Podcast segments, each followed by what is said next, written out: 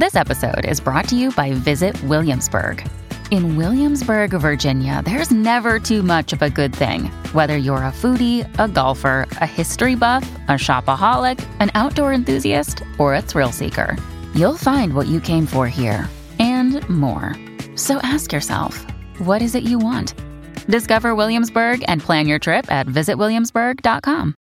Hello, everybody. This is Marshall Poe. I'm the editor of the New Books Network. NBN listeners like to read books and buy them. So we thought we'd tell you that right now, our friends at Princeton University Press are having a remarkable site wide sale. You can get 50% off books, including ebooks and audiobooks, with the code 50, F I F T Y, at checkout until May 31. You can save some real money on Princeton University Press books. I encourage you to go there and check it out. Welcome to the New Books Network. Hello, and welcome to the New Books Network's Middle East Studies podcast. I'm Reuben Silverman, a researcher at Stockholm University's Institute for Turkish Studies, and with me today is Timur Hammond, an assistant professor in the Department of Geography and the Environment at Syracuse University. Today we'll be discussing his new book, Placing Islam Geographies of Connection in 20th Century Istanbul, which was published by University of California Press in 2023 and looks closely at how different individuals groups, and institutions have sought to place Islam by making and transforming the neighborhood of Eyüp. So, the first question I'd like to ask you is to tell a little bit about yourself and your background. What brought you to these topics of Islam, Istanbul, and Eyüp? Why do you think looking at Islam in a particular location is helpful for our thinking? Yeah, thanks. Thanks for these questions. Um, so, a quick way of introducing myself is I'm a cultural and urban geographer who studies how cities are experienced and understood. Um, but I also like to think of myself as very much a sort of interdisciplinary scholar who t- researches and engages with historians, with art historians, with uh, cultural studies people, with people who do literature. Um, so I like to think my my project is very much a sort of interdisciplinary engagement with these questions. I actually finished undergrad as an English major and creative writing minor, um, and was nudged sort of very gently into geography by a faculty member at the time, or a faculty mentor at the time.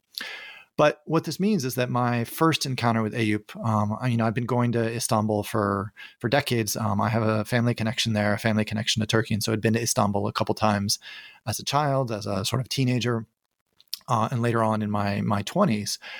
Um, but my first encounter with Eyüp was actually shaped by Orhan Pamuk's memoir, Istanbul Memories and the City. Um, so I was wrote about that memoir for my master's thesis. Um, like a lot of master's theses, not terribly memorable, um, but Pamuk talks about Eyüp at one point in there. Uh, and I was really struck. And I was like, you know, this way that Pamuk talked about Eyüp um, the way that he talked about Islam didn't seem entirely consistent with my experiences and my understanding of the place. And so it became a point of departure for me. Why is looking at Islam geographically useful for our thinking? Um, I mean, I think this is, you will probably keep coming back to this question as over the course of our conversation. But one of the guiding questions for my work is how is it that people construct geographies of Islam? Like, how do they figure out where it is in the world? and one of the arguments I try to make in the book is that when people often think about geography, they imagine it to be a kind of container within which everything takes place. So we we imagine that we are somehow in space, and that space is a container with various dimensions. Um, one of the interventions my book tries to make is instead thinking about geography through the metaphor of connections. So understanding places where we are in the world is always formed through these acts of connection that link us to other places, times, and objects in complicated and shifting ways. Hmm. Well, that makes a lot of sense, and I think you're right. We we will come back to these connections in just a moment, and Eyüp in particular in just a moment. But maybe we can talk for a second also about one of your your big analytic frameworks that you use throughout the book, which is this idea of building stories. You call it now. This term "building stories" it has multiple meanings and maybe implications for how we can think about the relationships you're talking about between people, places, in Islam. But can you talk about some of these implications, some of these meanings that you mean by building stories? Yeah. Um, so thanks for this question. I mean, it really um, it's something that helped me at least think about organizing the book about the kinds of arguments that I was trying to make. And so there are a couple things that I think it the concept pulls together. So the first of them is a is a conversation um, that's happening within Islamic studies, um, that's happening within history, that's happening within anthropology, within geography, that has to do with the materiality of storytelling, the materiality of meaning. Uh, so, although this work takes a variety of forms, one of the key sort of interventions and contributions that it makes is that the meaning of things is actually shaped by and mediated by the the materiality of things. So when we we're not simply studying narratives, ideas, cultures, uh, cultural histories, but we're also thinking about the role that materiality of objects like pamphlets or documents, um, art objects, um, all of these things sort of shape the materiality of how stories come to matter. Um, one of the things that I try to do in the book is think about buildings as one type of object that mediates these stories. So, in one sense, building stories is an analytic that calls our attention to the role that buildings, the built environment, plays in transmitting stories, narratives, ideas about who people are and where they find themselves. But a second theme that it pulls on uh, is one uh, again that art historians uh, do uh, especially well, but also anthropologists, and that has to do with kind of thinking critically about the ways that we narrate the history of buildings. So there's one approach, and the work of the anthropologist Nadia Abu El-Haj, um, I think, makes this very clear that th- sees buildings as sort of facts on the ground. And there's a way that says, well, a building is there, it just is. Um, and its meaning is fixed, is one of the reasons why buildings are so important. But as Nadia Abu El-Haj does so effectively in thinking about Jerusalem, and as I try to do in thinking about um, thinking about Eyüp in particular, what we need is a sort of critical project that looks at how meanings, narratives, ideas about buildings are actually produced, transmitted, and communicated in the first place. So there's the second way that building stories works. And then third, um, there's been a conversation within geography in particular uh, over the past, say, decade or so that's really turned to stories and storytelling as a new kind of analytic. Um, and so here we could say there's a narrative in the 1990s. Um, geographers and others were often talking about discourses. Um, then, as the 90s go along, early 2000s, we start to talk about narratives. Uh, and in a variety of ways, the the past decade has seen this like really just explosion of scholarship that has turned to stories and storytelling as an analytic. And so this is really important for me. But one of the things that I try to do is think a little bit between this idea of story and then the the Turkish word that I use, a rivayet, um, or in Arabic riwaya, um, which is not exactly a story, but there's a kind of interesting and productive overlap, but also a sort of gap between those two that I think helps to speak back to the sort of anglophone assumptions about discourses, narratives, and stories, um, and works within a tr- different tradition, and particularly an Islamic tradition, to think about the acts of transmission and narration that form these traditions of Islam. Hmm. Well, let's get into some examples of this. But uh, first, for listeners who may or may not be familiar with Eyüp, let's uh, let's set the stage a bit. Can you give us a a thumbnail introduction to Eyüp, what we might hear in Lonely Planet or in Wikipedia, and then also maybe point out some of the things that are missed in those type of familiar descriptions we get of a place like Eyüp. Yeah. So if we we kind of imagine our map of Istanbul, um, you know, Istanbul, the city on two continents, and was divided by the Bosphorus between. So you're looking at a map. You've got the Bosphorus to your left is the European shore, to the right is the Anatolian shore. So then, if you're on the European shore, there's that second spur of water, the Golden Horn, that sort of separates the old peninsula of Istanbul from the districts of Galata, Beyoğlu, Taksim, Beşiktaş, everywhere to the north along that shore. And so that golden horn, as it moves to the west, and as it moves to the left, will sort of taper out eventually. And Eyüp is a neighborhood. Um, this, the old Eyüp uh, is a neighborhood along the Golden Horn, on the southern end of the Golden Horn, just outside the Byzantine land walls. Um, so, in sort of classical Ottoman Istanbul, uh, it's not actually part of Istanbul proper. Um, it's part of the um, the three suburbs, along with Galata and Üsküdar, um, sort of organized in that in that different category.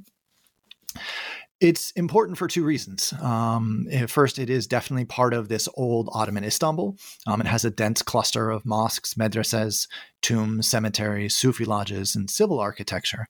So there's a really sort of important kind of historical richness there. Uh, the street pattern is very much, at least in the in the center of the district, is very much built around that um, older Ottoman tradition. And then second, and this is sort of the, the core of the book's argument, is it's a center of Muslim Istanbul. Um, it is arguably um, one of the one of the most, if not the most important Muslim pilgrimage, pilgrimage destination, uh, because of the person who is buried at the center uh, of the Mosque of Ayyub Sultan, who is Khalid bin Zayd Abu Ayyub al-Ansari, um, who is a companion of the Prophet Muhammad, um, who is um, a companion is a Sahabe, uh, in Arabic Sahaba. Um, these are people who kind of interacted with the Prophet Muhammad uh, during the Prophet's life. Uh, Khalid bin Zayd was part of the uh, one of the Arab armies who comes and lays a siege to Istanbul in the seventh century, and he dies outside the city walls. It's the miraculous rediscovery of his body in 1453 that's sort of taken by the Ottomans as uh, religious sanction for the capture of Istanbul. Um, and depending on the history you read, sort of inspires the army or sort of um, uh, plays a, a, big part in, as Çiğdem Kafescioğlu has pointed out, uh, making uh, turning Constantinople into Istanbul. So these these two parts of Eyüp as a as an important part of sort of physical heritage site, a part of old Istanbul, um, and Eyüp's crucial religious importance are often the ways that um, the two primary ways that people will talk about Eyüp and why it's important. So if you read a Lonely, Lonely Planet guidebook, you'll often find that. But these ways of narrating Eyüp's history miss a few things. First, it tends to miss the, or it tends to emphasize, I think, overemphasize the Ottoman past and really one portion of the Ottoman past at the expense of the district's 20th century history. So the my book very intentionally focuses not on the Ottoman Eyüp but on 20th century Eyüp because I think it speaks back uh, to that, uh, offers a, a corrective to that tendency to sort of focus only on the Ottoman past. Second, this way of sort of just explaining Eyüp's history or significance tends to obscure the work of transmission. Like, how do people learn about this? How do they write stories? How do they publish books? How do they transmit this meaning across time and through various communities? And third, it tends to obscure the debates within and between people, both AU presidents, but Istanbul residents more broadly, Turks, non Turks more broadly, um, about how history and Islam should be understood in the first place. So rather than think of these categories as sort of fixed and unchanging, one of the things I try to do in the book is kind of add some complexity and sort of shed some light on some of the debates over how Islam, how Khalid bin Zayd, how this district in particular um, should matter in the urban life of Istanbul's residents. Hmm. Well, indeed, in the beginning of the book, you start out by looking at a several different stories that are told about Eyüp, about Khalid bin Zaid. So maybe you could give us a few examples of these of these stories and how they try to connect to different times and places and understandings of what Eyüp means and what it means for being a Muslim. To give us some examples of what you're talking about. So there, there are a bunch of different stories in the book, and the, these stories continue to be told. Um, one of the my favorite stories, and for me, like a, a, really, again, an interesting point of departure, is an essay written by Yahya Kemal Beyatlı or Yahya Kemal um, while Istanbul is under occupation. So in these series of essays that I think are later republished in the book Aziz Istanbul, um, these are essays that involve Yahya Kemal traveling through the city's peripheral districts often um, and writing about the the Muslim worlds, the, particularly writing about Islamic landscapes in these sort of rural or not rural, but in these peripheral districts of Istanbul. Um, I first learned about Kemal's work um, through Orhan Pamuk. He's, you know, in, in Pamuk's memoir, uh, Yahya Kemal is one of the sort of four Istanbul writers that Pamuk is sort of writing himself into conversation with.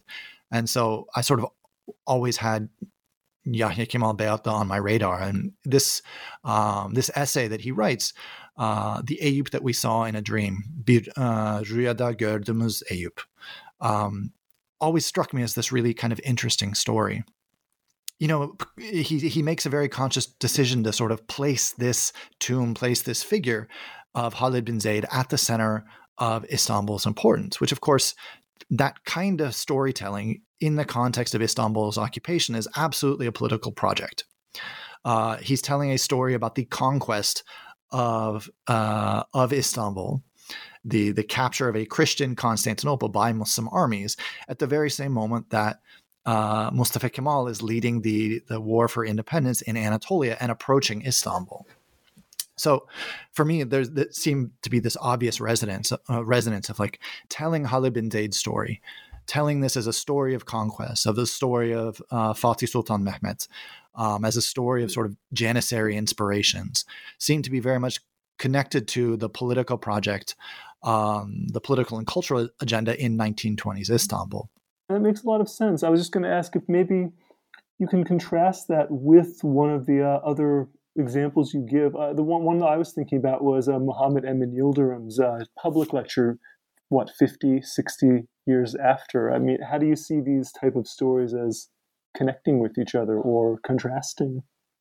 Yeah, so there, I mean, this becomes the interesting thing is that the story of Khalid bin Zaid has been told uh, time and time and time and time again over over centuries, really. Um, and so, in some ways, the the book is an effort to sort of tease out important and interesting differences in how these stories are told. So, um, you know, Yahya Kemal Beyatlı is writing 1920s occupied Istanbul. While I was finishing my fieldwork in 2013, I happened to attend a lecture um, that was organized by a uh, foundation, uh, Vakıf, known as the Siyer Vakfı. Um, so this Siyer is a genre of Islamic writing that narrates the histories of the prophet.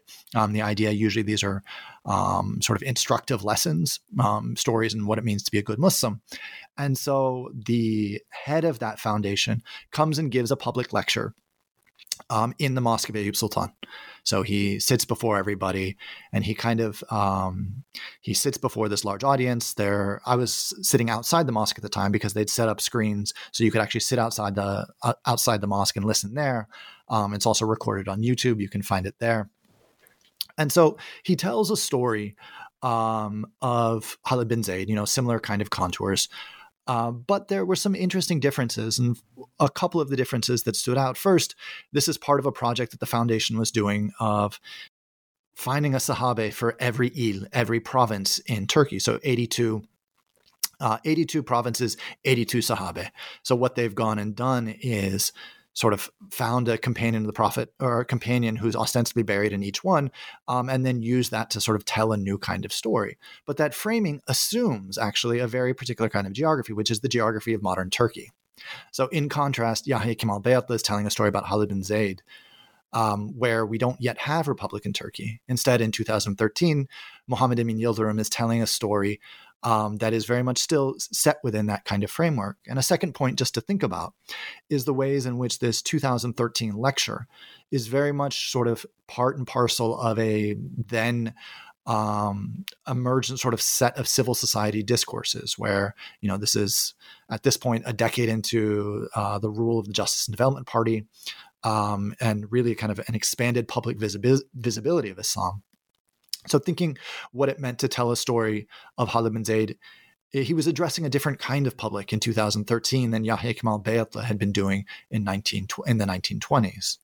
Well, that's that's very interesting. You know, I, want to I want to come back to the AKP era, but we have now. So we have this example from about 1919, 1920, and this example from 2013 that you give.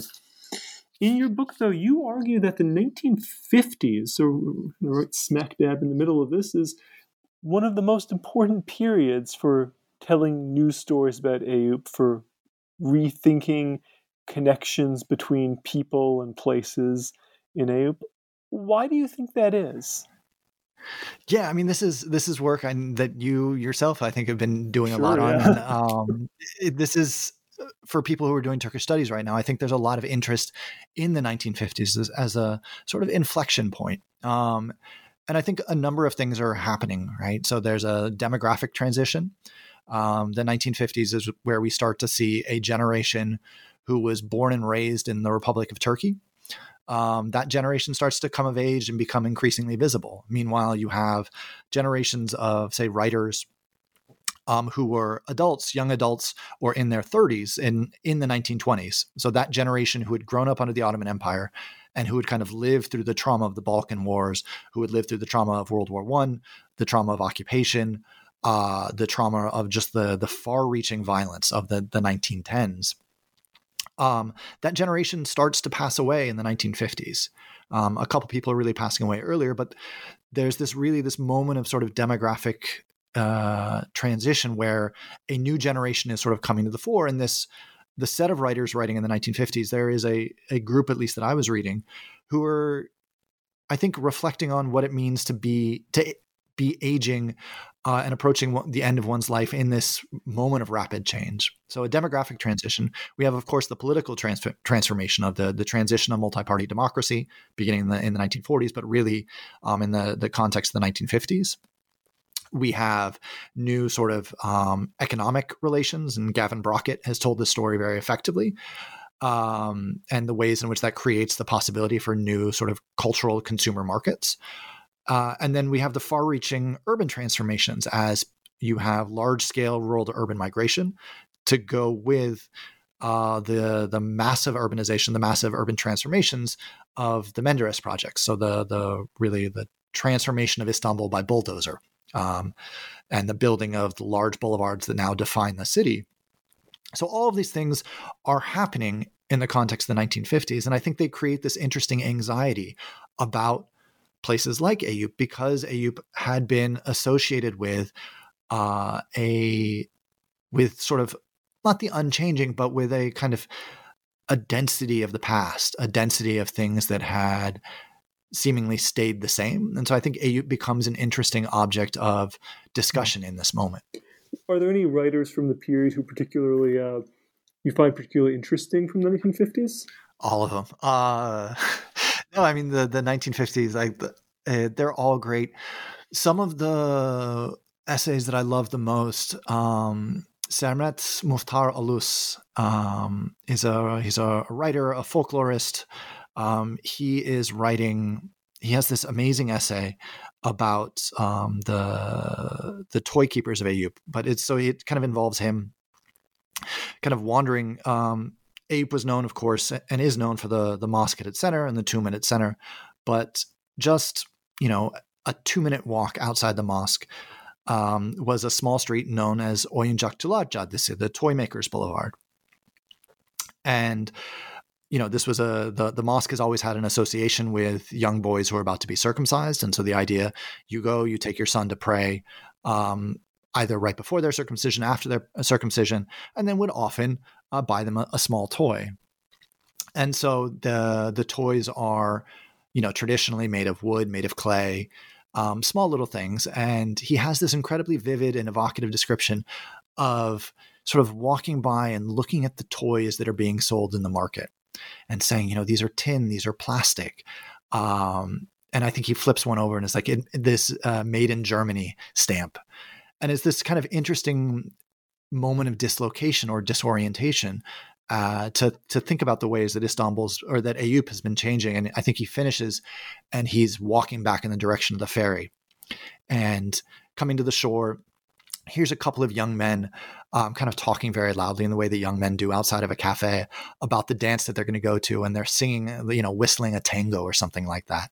And so again these, these kinds of points about change um, both change in the built environment but also change in the social landscape uh, is one of the reasons why i love love that essay well, yeah, I think that's that's a very nice example of what I, I yeah, as someone who was interested in 1950s Turkey, I particularly liked that chapter and a lot of the examples you have, um, and I hope people who read the book will also pay particular attention to that chapter. But um, let's move forward though to the 90s, which is, I think, after the 50s, the period where you really see there being these new stories and new buildings that try to change the relationship or rethink the relationship between Islam and the population and the public. So during the 90s, as you said, the AKP or the predecessor parties come to power in a lot of the Istanbul municipalities, Eyüp among them. So, how did the victories of sort of self consciously religious politicians in a place like Eyüp lead to changes? Yeah. So I think that the 1990s are this really interesting period. But before we get there, it's also useful to sort of step back and understand a little bit about the ways that Istanbul's urban governance is reorganized following the September 12th, 1980 coup. So what happens is they reorganize, they create the, the system of the Büyükbelediyesi, the sort of greater municipality, the metropolitan municipality, and then the ilçe belediyeleri, the sort of district municipalities. And so Eyüp becomes one of those um, as this is happening, you know, Eyüp up to that point had really been become a working class district. Um, the Golden Horn had been more or less completely filled in with factories, with workshops, with depots, and those business establishments had become sort of core to the social and cultural life of the district. You know, workers would come down and they'd work on the shore. Uh, the day would end. They'd kind of walk back up the hill to wherever they were living on the on the slopes or on the sort of like inner districts. Uh, all of those were wiped out in the 1980s, uh, thanks to uh, Bedrettin Dalan. At that moment, he comes in and he wipes everything out. He moves industry to the peripheries of Istanbul, um, and that creates a real question for Eyüp. Like, in if Eyüp is no longer going to be a working class district organized around these factories, what kind of district will it be? And so one of the things that immediately happens is saying, wait a minute, we have this opportunity to appreciate all of the this Ottoman heritage that is here um, Eyüp's Ottoman heritage can be rethought and re uh, restored in a way that will turn this into a tourist district. And so you have a variety of small projects in the 1980s. Um, people like Zeynep uh, Ahunbay um, actually does a, a, restoration project that shows up as part of an Aga Khan um, kind of conversation about Islamic cities uh, someone named Nezih Eldem, um, a really well known architect, comes and joins the planning office, the newly established planning office in the municipality. Um, in the early 1990s, there's a project in which the, the History Foundation, the Tarih Vakfı, and Doğan Kuban actually go about trying to put a restoration project for the district as a whole. So there were a number of sort of projects in the works for ways to restore, rehabilitate Eyüp and sort of turn it, recover this Ottoman past. But then we have the the election in 1994, and that both changes things, but it also leads to new kind of opportunities. And so, as you know, in talking, I don't know if all this makes it into the book. Um, but what happened is the 1994 election aligned the district municipality uh, the metropolitan municipality, who was then uh, led by uh, Recep Tayyip Erdogan, and uh, had access to funding at the national level. And so, in short order, the municipality, who had had all these plans but not had the money or support to go about enacting them, goes about restoring um, all of the buildings they can as quickly as they can. Um, so, this often leads to um, things like uh, tombs or cemeteries, uh, medreses, uh, tekkes, these are all because they're state property. They're there's an effort spearheaded by the local municipality to restore these as kind of like highly visible uh, demonstrations of the sort of the the efficacy, the the value of what district municipality the district municipality could do. But this is absolutely allied to a cultural, religious, political project of the then welfare party, Refah Partisi, in in the 1990s which had a lot to do with, um, you know, uh, countering what they saw as the rejection of the Ottoman past, where the Ottoman past had been rejected by um, the uh, Republican People's Party. Um, what they were doing is instead recovering this uh, true Ottoman Muslim heritage that had been left to rot. Um, and so, again, here the built environment becomes a really important part. Um, and so, again, this is, I think, a pretty clear example of how building stories work. Is the municipality goes about restoring these buildings to say like see what we're doing is we're recovering the true Eyüp that had always been here that had been left to, to left to um, to left to pass away or rot away. Um, and so it did very important political work for them. The mayor at the time Ahmed Genç uh, won election in 1994 1999 um, and 2004 again. Um, so he was really quite a, a popular and successful mayor in part because he had done such an effective job at sort of presenting himself as this um, protector and custodian of Eyüp's true Ottoman and Muslim identity. And uh, in the case of Ahmet Genç, uh, I, I, was hoping maybe you could talk a little bit about this um, wonderful uh, this fountain, I guess it is, right, that he leaves behind as his, his legacy in the district. Um, I found that particularly interesting. Yeah. So if you um, if you are lucky enough to be able to go to Eyüp and, and are walking from the, the mosque itself and you want to go up to the, the hill, which is known as by some people as the Eyüp Sultan Hill, Eyüp Sultan Tepesi, um, but is known by many other people simply as Pierre Loti. Um, before you start taking the stairs going up the hill, you will see a fountain right at the at the corner, and the fountain written on top of it is Ebedi Eyüp Sultanlılar, so the eternal um, Eyüp Sultanlı uh, residents of Eyüp, the inhabitants of Eyüp. So first, there is a self-conscious shift to uh, calling it Eyüp Sultan and not Eyüp, um, which is again part of the debate over names and identities that I sort of touch on in the book. Um, and what they do is they kind of write all of the people who are who've been buried in Eyüp, and so in this, by being buried in Eyüp, by virtue of this, they've come to be sort of the eternal residents. But as I as I learned in doing the research, this fountain actually had a contested history. Like a lot of cemeteries, um, if you go to cemeteries in Istanbul, you will often find the um, the headstone makers, the mezarcı, will have small little um, shacks where they basically do their work, uh, small little business establishments right at the edge of a cemetery. And so, where that fountain is today had been a cemetery, a mezarcı. And what Ahmed Genç does um, according to the stories that I read, is he basically uses his authority as um, the Mezarcı didn't want to give up their spot, or there was a basically struggle over inheritance, and Genç used his authority as mayor to basically work a set of connections to expel the Mezarcı from the spot, and in his place he builds uh, this cemetery or build, builds this fountain. Just next to the way, if you pay attention, um, is his family plot. Um, is his father? The last time I went, his father is buried there, and you can kind of see that as well. Um, and then there's this neat thing that there's an inscription written in Ottoman, um, which is itself interesting and noteworthy, um, at the top of the fountain. And if you again are in Istanbul, you see this is a very characteristic thing for Ottoman era fountains is they'll have the inscription, um, oftentimes referencing the patron who builds them, and it'll say some sort of, um, you know, something to do with why the fountain was built, what a beautiful fountain this is, what a, a, a charitable and pious person the person who endowed it is. Um, you know, think of them, pray for them as you're as you're drinking from this water, and Ahmed Genç's fountain does something very similar. Um, what a you know saying, you know, praising him for making such a beautiful fountain. Um, drink the water uh, in good health, um, and as you do, uh, you know, also, you know, keep in mind Ahmed Genç uh, for and his piety, uh, and thank him.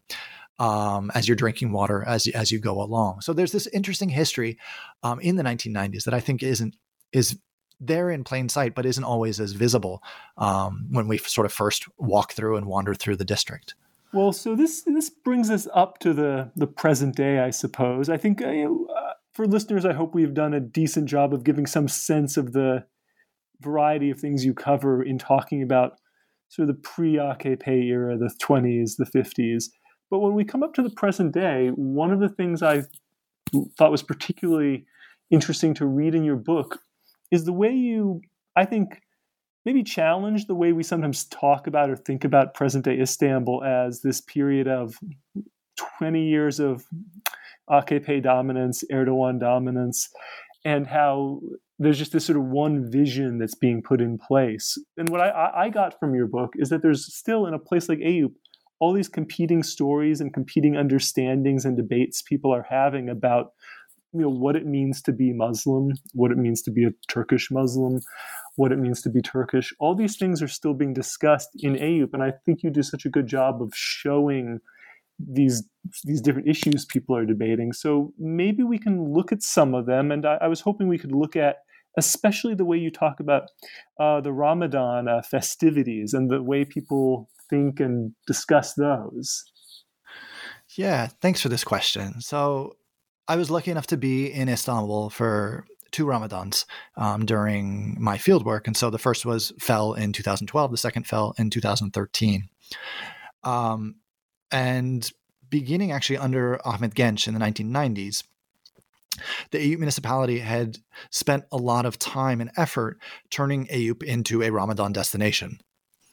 and so if again if you spend time in istanbul during ramadan you will see various municipalities usually the sort of conservative ones affiliated with the akp um, with the justice and development party will organize public ramadan events so uh, Sultan Ahmed is a one very big example. You'll go and the Fatih municipality will have a huge, you know, spread of things of uh, shops and uh, performances and this and that.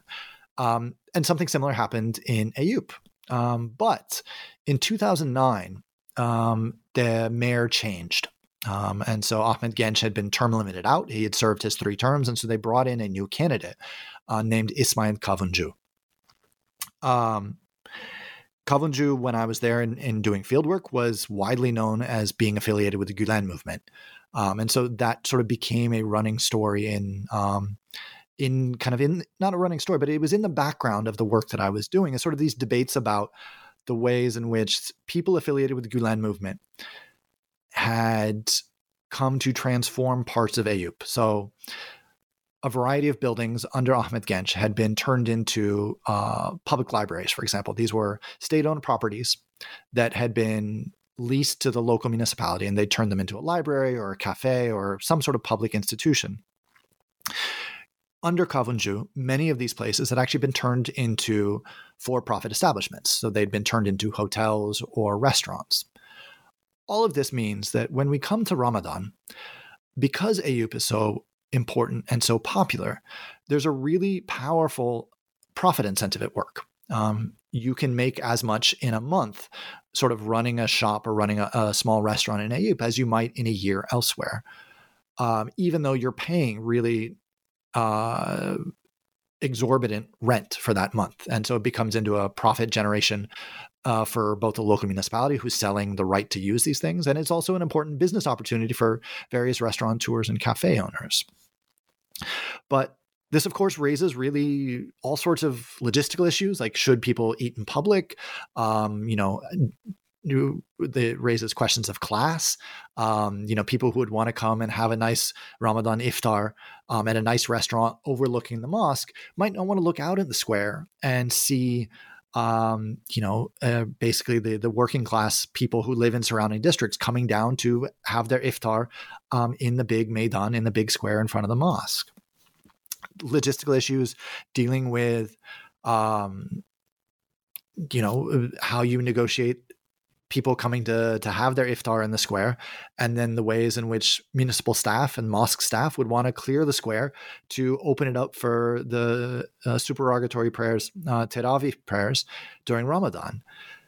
You know the questions of um, you know how do we relate to our our neighbors who are fasting who might not be fasting in 2013, the municipality heard all their critiques about what had happened in 2012 and it sort of swung back the other way and set up lot, building these arcades modeled on the Ottoman era arcades in the Kaaba in Mecca.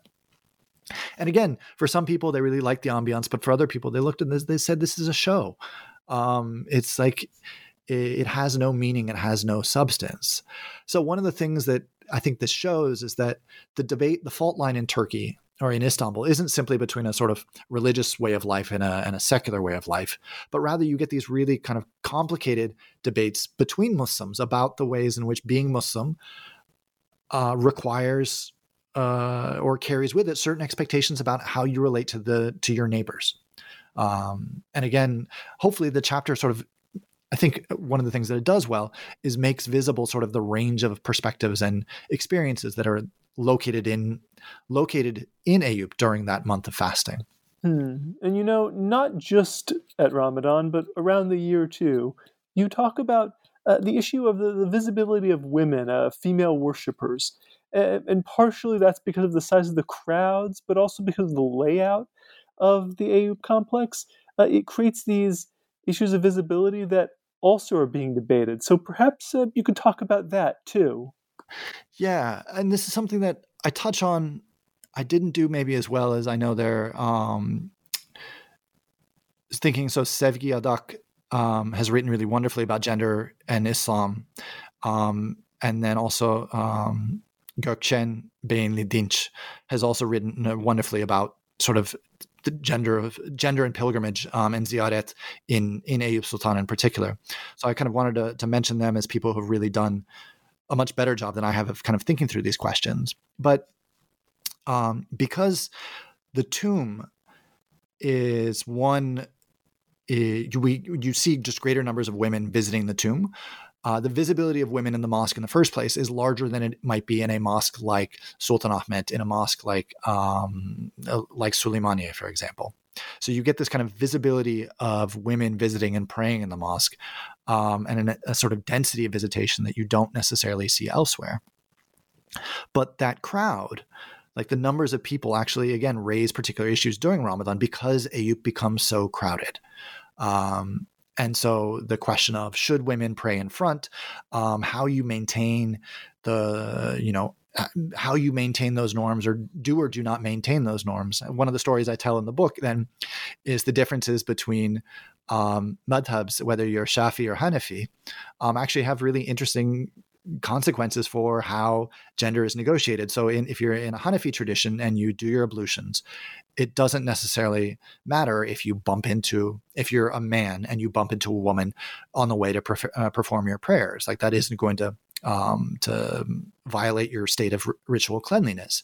In contrast, if you're if you're educated in a, in a Shafi tradition, uh, actually, and you're a man, bumping into a woman can uh, pollute or kind of make you lose that state of ritual cleanliness and force you to do those ablutions again. And so, obviously, in a crowd, you're going to bump into people. And one of the things that I realized is that, again, the the ways that those sort of gendered interactions um, have actually interesting and important consequences as as people are moving through this kind of densely packed space um, in a month uh, in the month of Ramadan.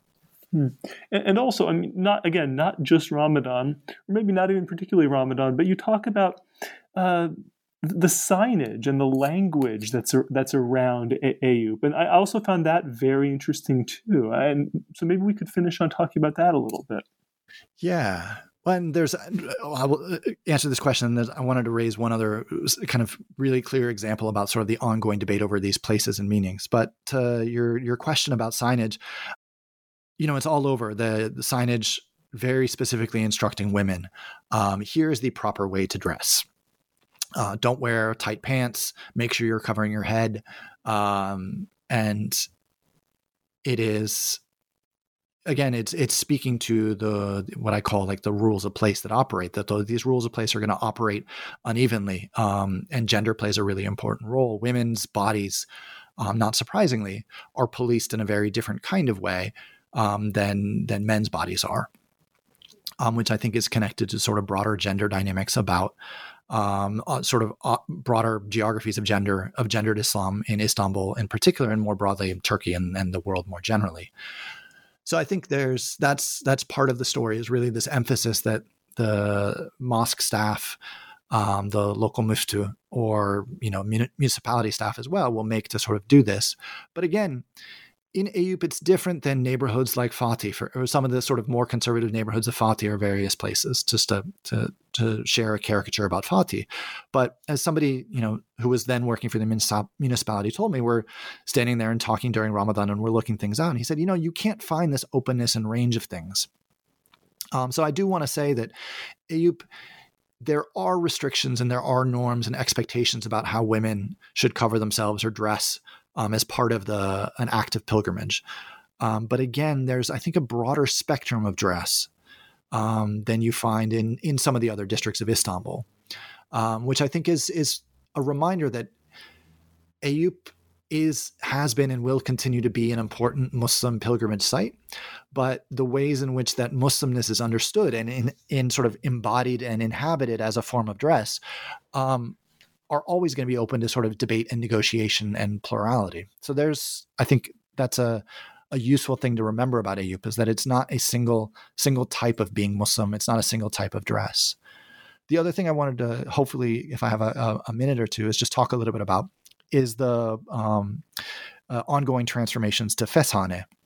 So Feshane is a um, important building in Eyüp's 19th century history. It is founded by the Ottoman state um, as part of the Ottoman Empire's attempt to modernize and industrialize. Uh, and so it becomes a really important, as the name suggests, uh, factory for the production of the fez, and will later on expand its production to textiles more generally. Uh, under the 20th century, it is a crucial uh, industrial linchpin of the district's economy, of Eyüp's economy and sort of social life.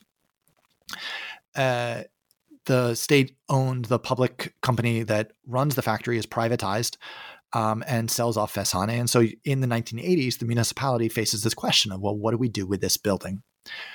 There is an attempt in the early 1990s to learn from the example of cities like London, which had again gone similar sort of economic transformations and had turned its former industrial sites into new cultural centers. So the Tate Modern is an example that's referenced. Um, and there's a, a, brief attempt to turn Feshane into uh, Istanbul Modern, what would become the Istanbul Modern Art Museum. It fails for a number of reasons, in large part because the 1994 election brings this to a close. Um, the municipality at that time tries to turn it into a sort of nostalgic Ottoman marketplace. It doesn't take. Um, by the time I was doing my fieldwork in 2011, it was instead being used for a variety of cultural fairs and like uh, various memleket günleri, like uh, district days for, you know, Giresun days or Hatay days. Um, it was being used for sort of various fairs like that. Eventually, it closes. Um, and it's just the the building sits there. And when I was finishing the book, there were rumors that it would turn into a museum of Sufism, but the 2023 election or the when 2019 election happens, um, and İmamoğlu comes to power, and instead there's an effort to turn the building into a new contemporary art space, which is what it is now. Uh, this is something I've written a little bit on the UC Press blog. Um, so if people are interested, they can find some. Um, it, and more or less immediately, you have conservative groups, conservative religious groups, complaining um, and seeing the building as uh, spreading LGBTQ propaganda. Um, and you know their efforts to they've uh, appealed to the Istanbul prosecutor to basically convict the curators um, on the part of inciting the the public to bad morality um, very much caught up in the contemporary moment of politics. It seems inescapable that this is going to continue to be debated in the um, lead up to the municipal elections next year. Um, but it is a reminder that the, the debates over places and their meanings and how these buildings should be used um, continue to be an ongoing struggle. Um, then they are not fixed um, and are worthy of our ongoing attention. Well, I'm glad you gave that Feshane example as well, because it, it really does speak to the range of interesting examples that the book contains. And uh, I think it goes to the fact that we only covered a small amount in this discussion. Uh, in particular, there's a chapter you have about water and the way it also connects people and stories about water and ideas about water connect people and places as well. So, for that and for many more things, I think people really should go and read the book. Um, knowing that you have a background in English uh, helps explain the flowing literary quality of the writing at times. Um, and yeah, I thought it was excellent. And that leads me to my last question, which is simply what topics, what questions are you turning your attention to now? Yeah, a couple of different things. Um, so first, thanks for thanks for the kind words about the book. Um, it is a book hopefully, you know, I, I, hope it speaks to a number of audiences, but um, really for people who know Istanbul, I hope they are able they they read it and they recognize an Istanbul they know, but learn to see it from a slightly different point of view. Um, so I really hope that the book speaks to that, and I'm incredibly grateful to UC Press for making the book available open access, so anyone can download it to their their reader as a PDF. Um, it's available for people to read um, and share as they as they see fit. In terms of where I'm going from here, a couple of projects that I'm trying to balance. I think I'm going to continue to write about uh, the geographies of Islam. Um, so I've written a little bit recently about the cultural historian, writer, intellectual, doctor, teacher, um, Ahmet Süheyl Ünver. Um, so I think Ünver's work is he spends a lot of time in uh, throughout his life. Um, so his work becomes a is something that I want to continue to work with as part of a, I think a broader conversation that is happening right now in the discipline to to rethink um, some of the paradigms we have about how to study Islam in 20th century Turkey. The second thing that I've been writing about, although I've stepped back a little bit from it, is the aftermath of the 2016 coup attempt and the ways in which that coup attempt or the resistance to the coup attempt has been commemorated in a variety of ways, including med, uh, websites, books, various media, um, and particularly through these sort of memorial landscapes that show up all over Istanbul, uh, including in Eyüp. And then the third thing that I'm trying to do and trying to work through is very much inspired by a, a recent turn within both geography and Istanbul studies, uh, sort of we could say the environmental turn. Um, and I've been trying to write about trees. And so there's a particular species of tree. Um, the Latin name is Ailanthus altissima. Um, the English name is the tree of heaven. Uh, in Turkish, the polite name for it is kokar ağacı, um, also aylandoz. Um, but there's another name for those who know. Those who know me, it comes. There's a, a vul- more vulgar name for the tree that often smells quite poorly. Um, but trying to figure out how does one write a history of this tree that is everywhere in Istanbul, including Eyüp, um, but doesn't really have an archival record. So I've been trying to think like how does one write a write something interesting and meaningful about this tree that is very much an urban tree, but doesn't really show up visibly in the the lives of the archive. So it's a it's a question I'm trying to think through. Well, that sounds fascinating, and uh, I mean, I don't know. I'm I'm hoping there's maybe a scratch and sniff type book that could be produced out of it. Even you know, that's great. Yeah, but um, again, thank you for uh, talking about your book. It's a really wonderful book, and yes, as you say, it's easily accessible to anyone who hears this is interested and wants to read it further. So thank you very much. Reuben, thanks so much. Um, yeah, thanks for such a, a, generous set of questions and and um, the opportunity to join you today. So I really appreciate it.